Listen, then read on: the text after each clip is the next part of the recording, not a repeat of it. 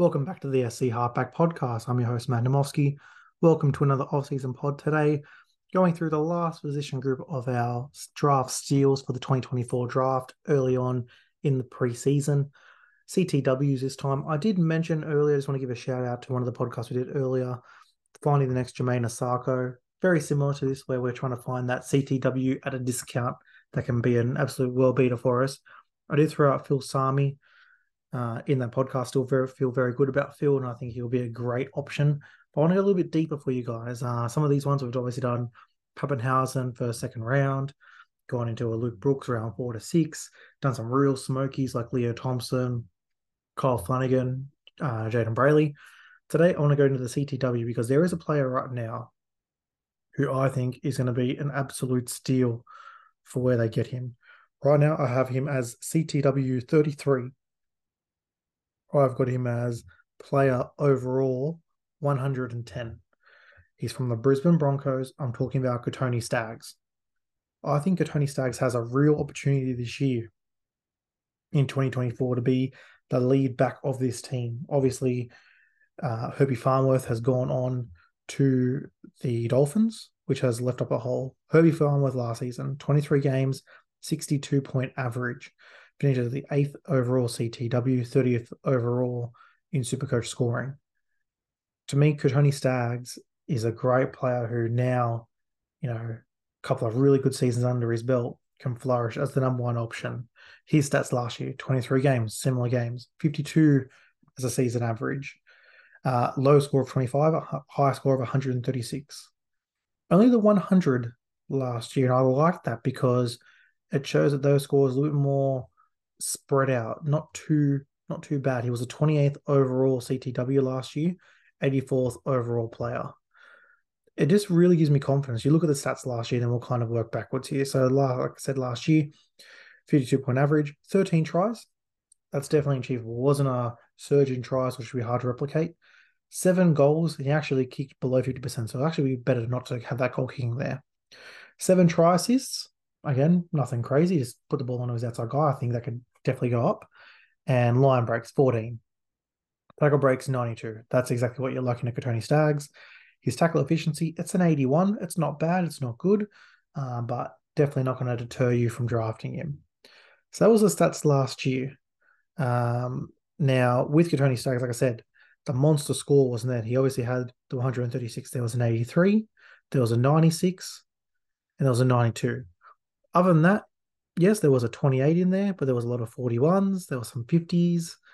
This is a guy I just think that, you know, in he wasn't going, he was on the favored side for most, some of the season, but I think Herbie was definitely more ball on his edge.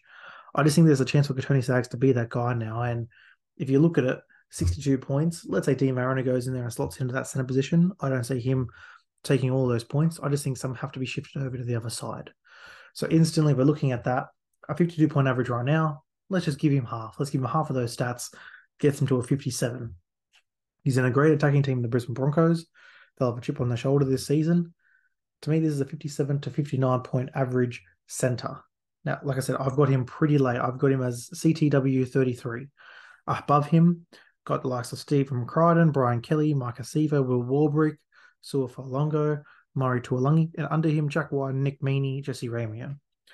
So there's a lot of real you're kind of this stage of the draft, you're just going, okay, I want someone to give you a good floor and occasionally can pop off. I think Staggs can do more than that.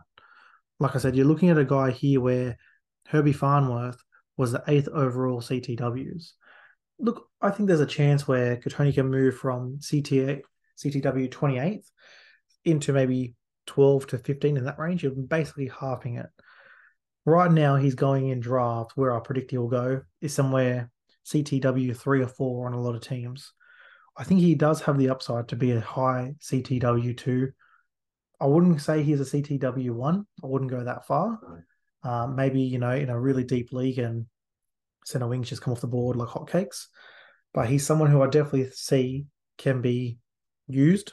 I think you know, for me, if I want to round out my team and I already have a really gun high level CTW like a Greg Marzhew or Brian To'o, I think Staggs will be a very nice second choice there to go into my CTW. Then you can take a pick on your Blake Wilsons, your Bronson Xerris, those type of guys to round out your CTW maybe even find a little stack there with a Rocco Berry, Marcelo Montoya for the war for the Warriors, something like that. So yeah, Kotoni Staggs, I just believe that this season coming up, he's going to have the real opportunity, like I said, to, you know, he was average draft position 102 last year.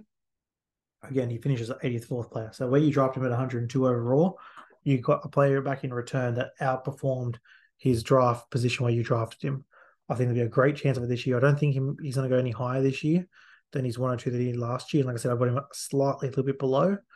But like I said, I think there's just great upside there. And he's going to be someone who, if he does start the season, you know, in that 44 to 52 mark on an average, I would definitely be buying low on him. I think there's a real chance where you could get him pretty low post draft.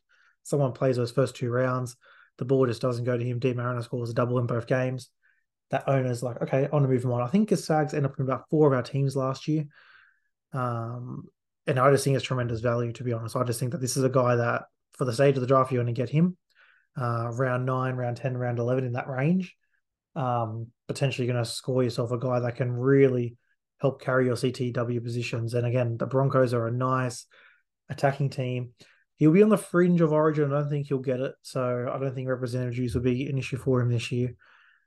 And yeah, a really fun play to have Kotoni Staggs. You know, obviously sometimes he'll get you that 25 and you'll be upset, but when he's tackle breaking and he's on the move and he gets you a 60 to 80, um, a very, very fun one. So Tony Staggs for me is a very, very interesting player because, like I said, there's opportunity. There was a couple of really nice seasons back to back here. And I just think we really haven't even seen his ceiling yet. I think, you know, Ezra Mam is going to take a little bit more charge of this team. Reece Walsh obviously coming into his own. There'll be a lot more chances, I think, for outside backs this year. And they did a really good job of it last year. But, you know, you've lost a little bit of punch through the middle this year. There might be a bit more of going wide and spreading the ball. So I'm hoping that leads to a lot more opportunity, early opportunity for Tony Staggs to really get those brace, get those line break assists, and hopefully get those tries because I think he can really build off what he did last year. And if he does, it's an absolute steal in your CTW position. We'll leave it there, guys. Again, nice, short, and sweet. We've gone through all the position groups. Back to a bit more of our schedule in terms of some different things to try and change it up as we kind of breeze through. Some teams are into the second week of the preseason now, so nice little snapshot to see who's training well, the combinations that are forming, what are the news that's coming out. So we'll hit some of that in the next couple of podcasts. Uh, big board is up now. Go check it out at the SC Halfback in all the social medias. Version 10. Can't believe we're doing 10 weeks already, but it's really nice. We're getting a good little snapshot of who the players rising and falling. And I think it will give a nice little guide of once we kind of get those player cards out with maximum draw position, lowest draw position, it would be a bit of a picture of if you're having a thought about a certain player, we can hopefully uh, show you that we're feeling the same way here. Leave it there, guys. Thank you for listening. Have a great day. Hear from you soon. Cheers.